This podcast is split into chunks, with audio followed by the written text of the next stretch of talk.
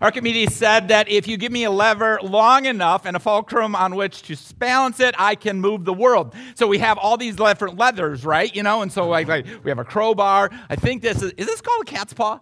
Okay, so like basically, like if you were to like pull a nail out of here, that would be impressive.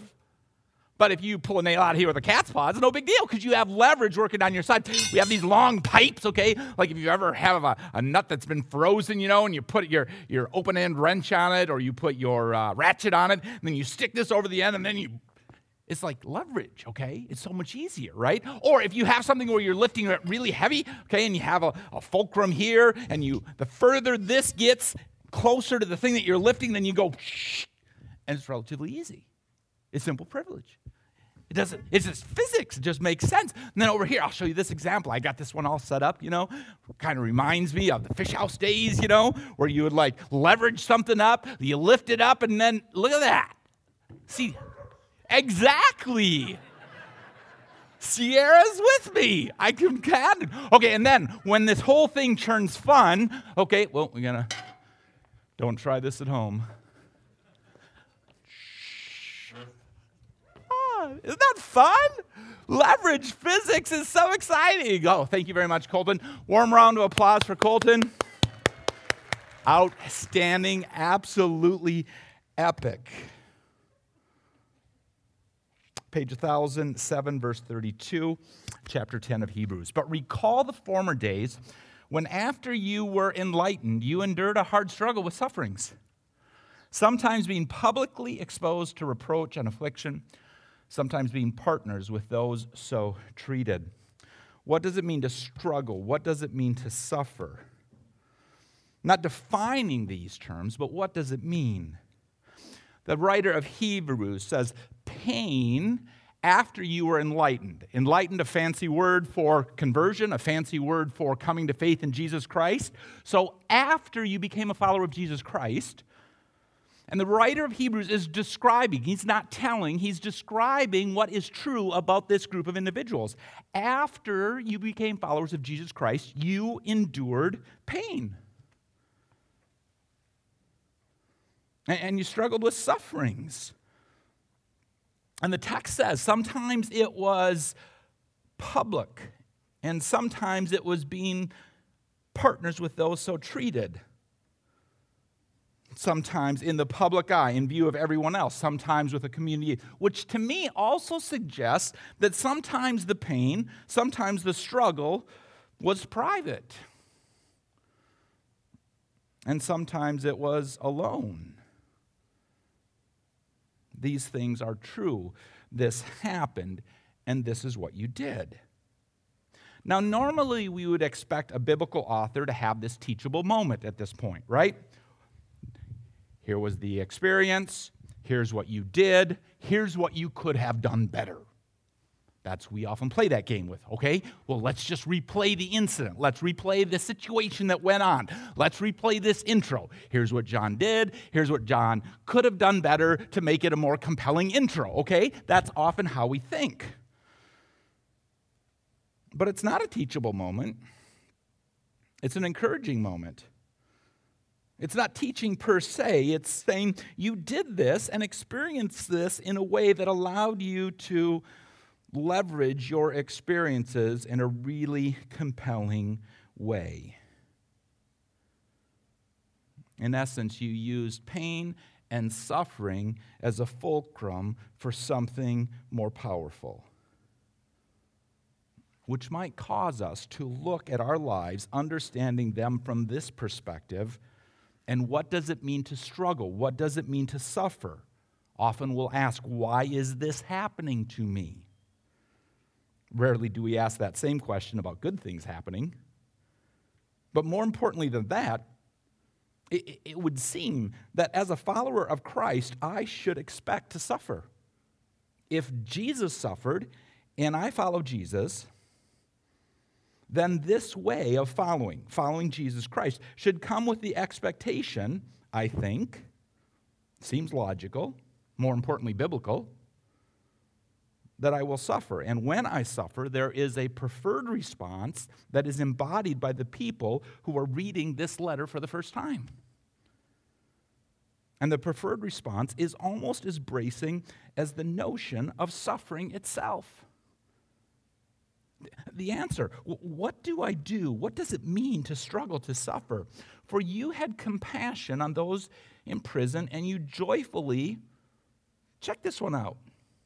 If you don't have a Bible open in front of you, it might be worth reading this one to yourself. You joyfully accepted the plundering of your property. That's not a misprint. Since you knew that yourselves had a better possession and an abiding one. That the response of what does it mean to struggle, what does it mean to suffer, is this two part thing this sense of compassion and this sense of joy. Again, so often our experience of suffering can leave us with this bitter, bitter taste in our mouth. Why is this happening to me? This is wrong. This shouldn't happen to me. And, and I get it, it's easy to understand how that can happen. But, but the why of what it means to struggle, to suffer, is to have compassion. And specifically, compassion on those who are in prison. Now, I think the implication directly from the text would be compassion for those who are followers of Christ, who are in prison because of their faith. And I think we can, we can make this a broader uh, implication for our lives of visiting people in prison is a good idea. But to do this in the first century, to do this is to be implicated, right? If, if, if you're the friend of someone who's been arrested and put in prison because they're a follower of Jesus Christ, and then you go visit them in prison, you might be identifying yourself as the kind of person that the government would also want to throw in prison. You might be exactly the kind of person that the government would also want to arrest. And I think we can argue compassion is risky. It's super risky. If I'm compassionate, what will you think of me? Try these two things on. In the last couple weeks, we had two police officers who were murdered in New York City. They were responding to a domestic. How, how can you not feel for that reality? How can you not feel for that reality? This last week, Minneapolis, no knock warrant. The person who wasn't named on the warrant, laying on a couch, middle of the night.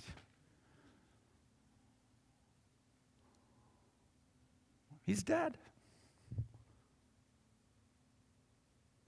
How can you not feel compassion for that?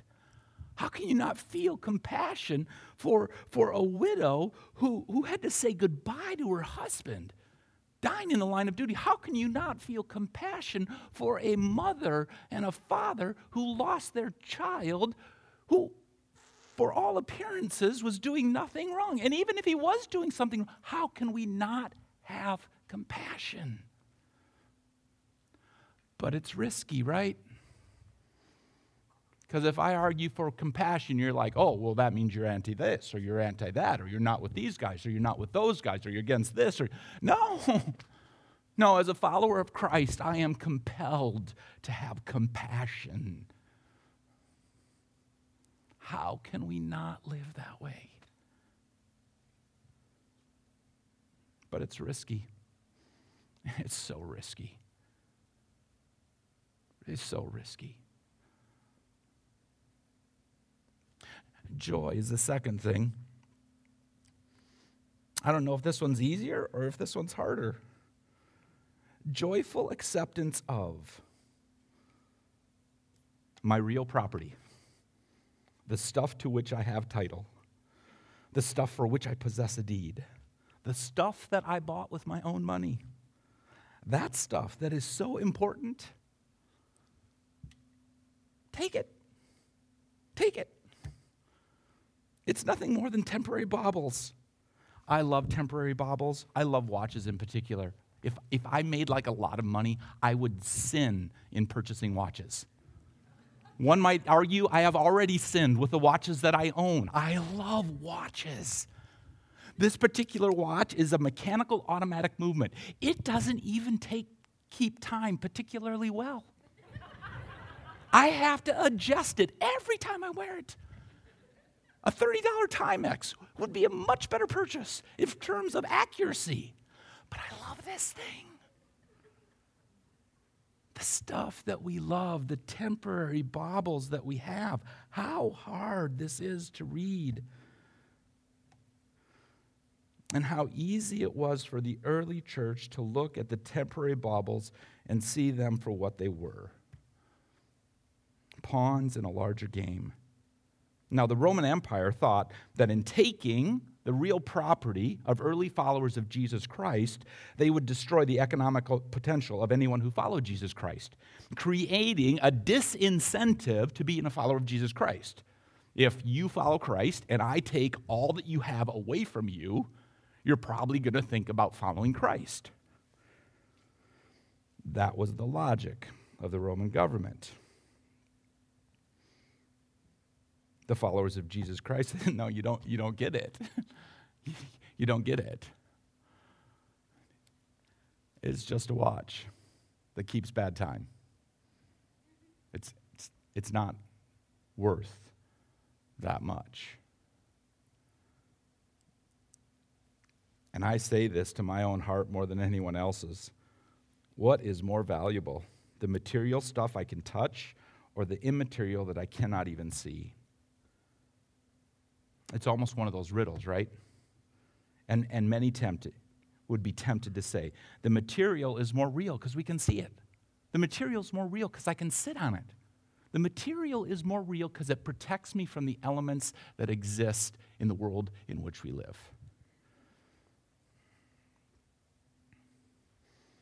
But the author of Hebrews observes in his or her audience the simple salient fact that what is seen is hardly worth the time to even get stressed about it being gone.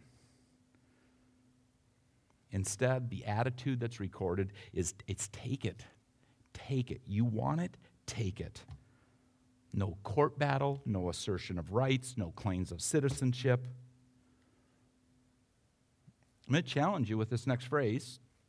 You want it or not? I'll let it go then. I think the first century church might have a hard time with some people who call themselves Christians today.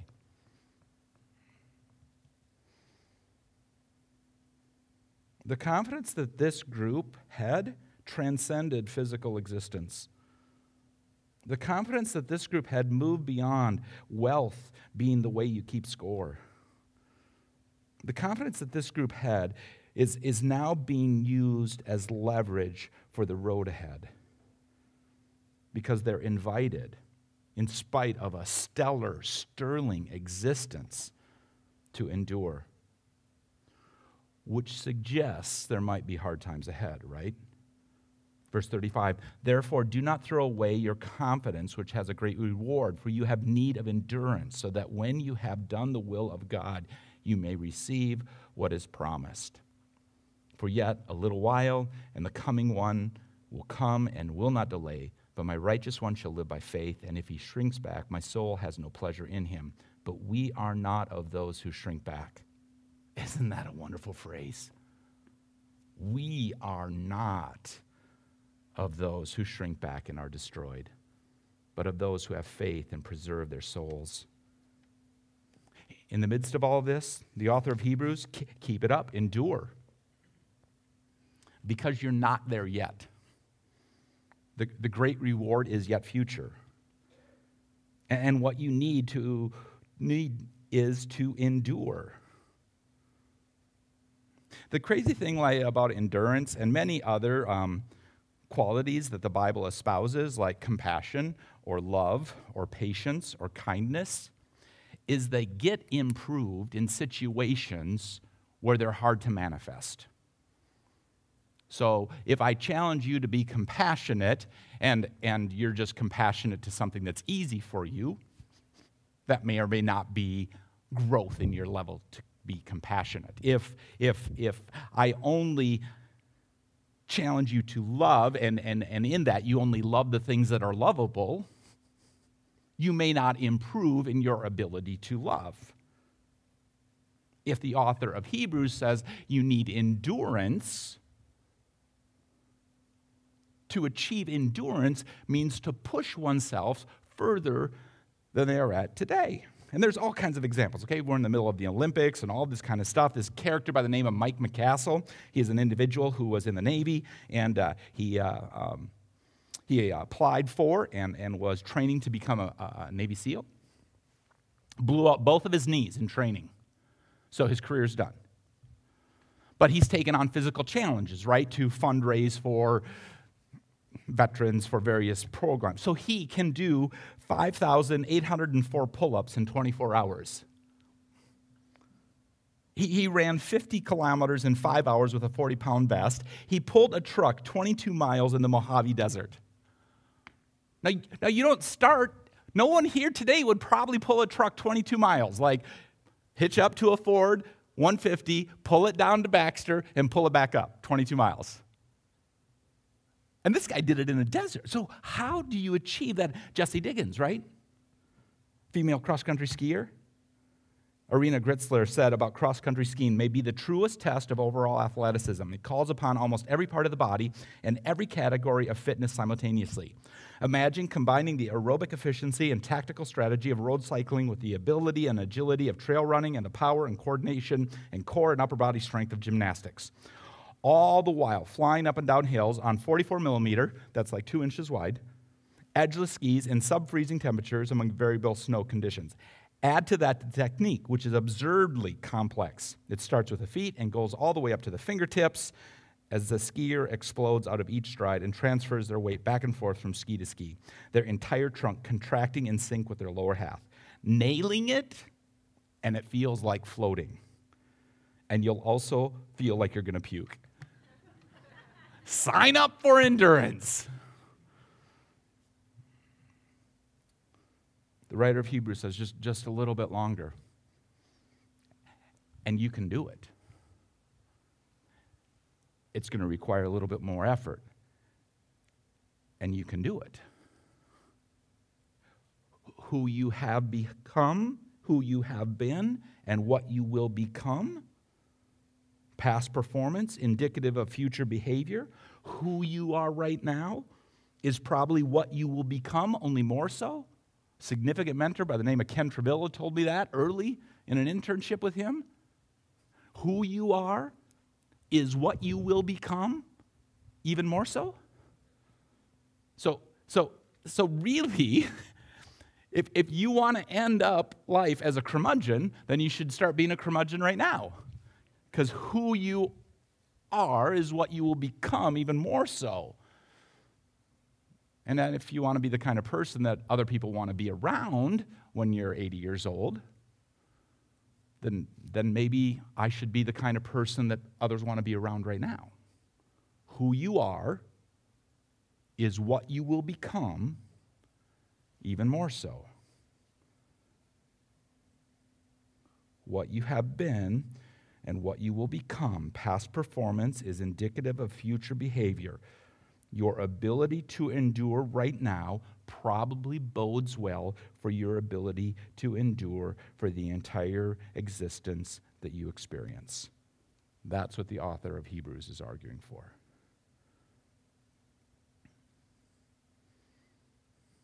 But we are not of those who shrink back and are destroyed but of those who have faith and preserve their souls.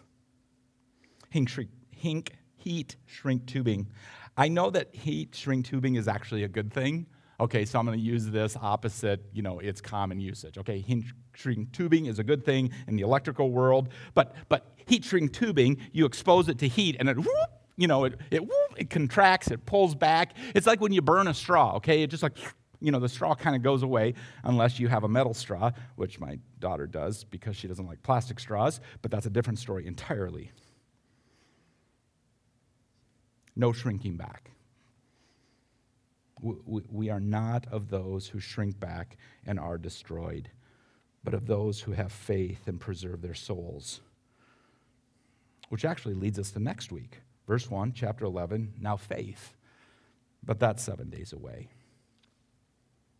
One of my favorite columnists is a gentleman by the name of David Brooks, who, uh, depending upon how he describes himself, he either describes himself as a wandering Jew or as a reluctant Christian. And, and I would argue that, that he is, he's a conservative, um, uh, but, but he's willing to challenge, okay? And, and so the, his most recent uh, column, The Dissenters Trying to Save Evangelicalism from Itself. Um, and in, in some ways, when I read the article, I'm like, I identify pretty strongly um, with the dissenters. Um, the dissenters are, are saying we think faith has kind of got this lust for political power that really isn't found in the Bible. At any rate, check out this story. Mark Labberton is the president of Fuller Theological Seminary. The Fuller um, engages with students from 110 different denominations and 90 nations, as well as our very own Amy. At Fuller Seminary, the future is already here, and that changes a lot. For example, after ISIS launched a series of deadly attacks against Egyptian Christians, some Americans at Fuller wanted to hold a memorial service. The Egyptian student said, in effect, What are you talking about? This is a cause for celebration.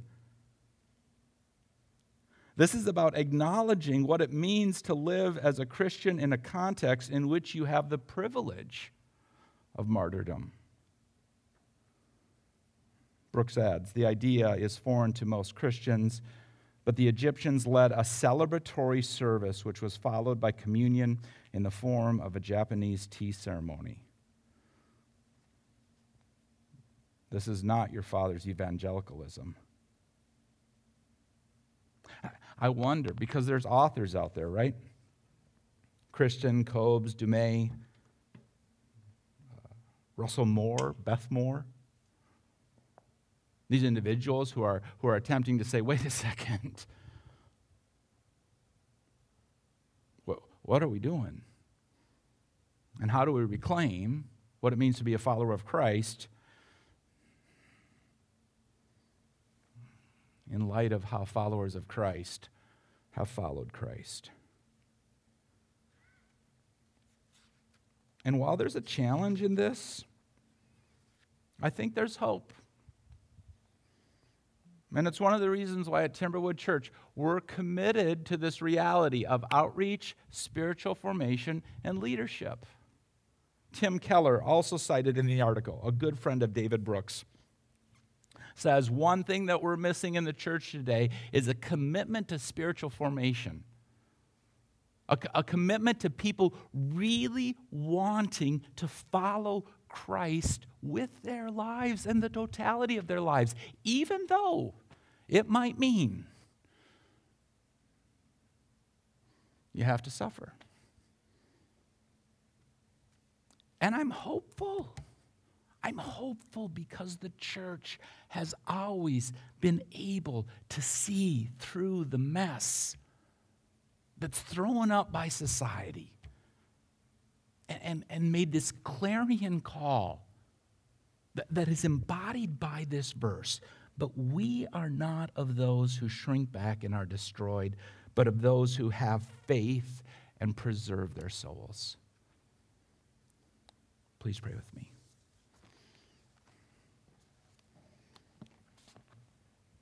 Father, how can we use our lives as a lever, as a fulcrum? How can we lift people closer to you and your Son? And your spirit? How can we reimagine the suffering that we have experienced as leverage for compassion and joy? It is a challenging text, oh great God. But I am confident in your ability through your spirit to move in our lives. And I am grateful to be in a place that proudly declares its allegiance to Jesus Christ. being a place where people can come to know Christ, being a place where people can grow in their relationship with Christ, and a place where people who know Christ and are growing in Christ can lead, which often means service. Spirit, impress upon our hearts today what we need to hear. Allow your words to get through. Allow the reputation of Jesus Christ to be enhanced in our lives. I thank you for this time, O great God. In Jesus' name, amen. I invite you to please.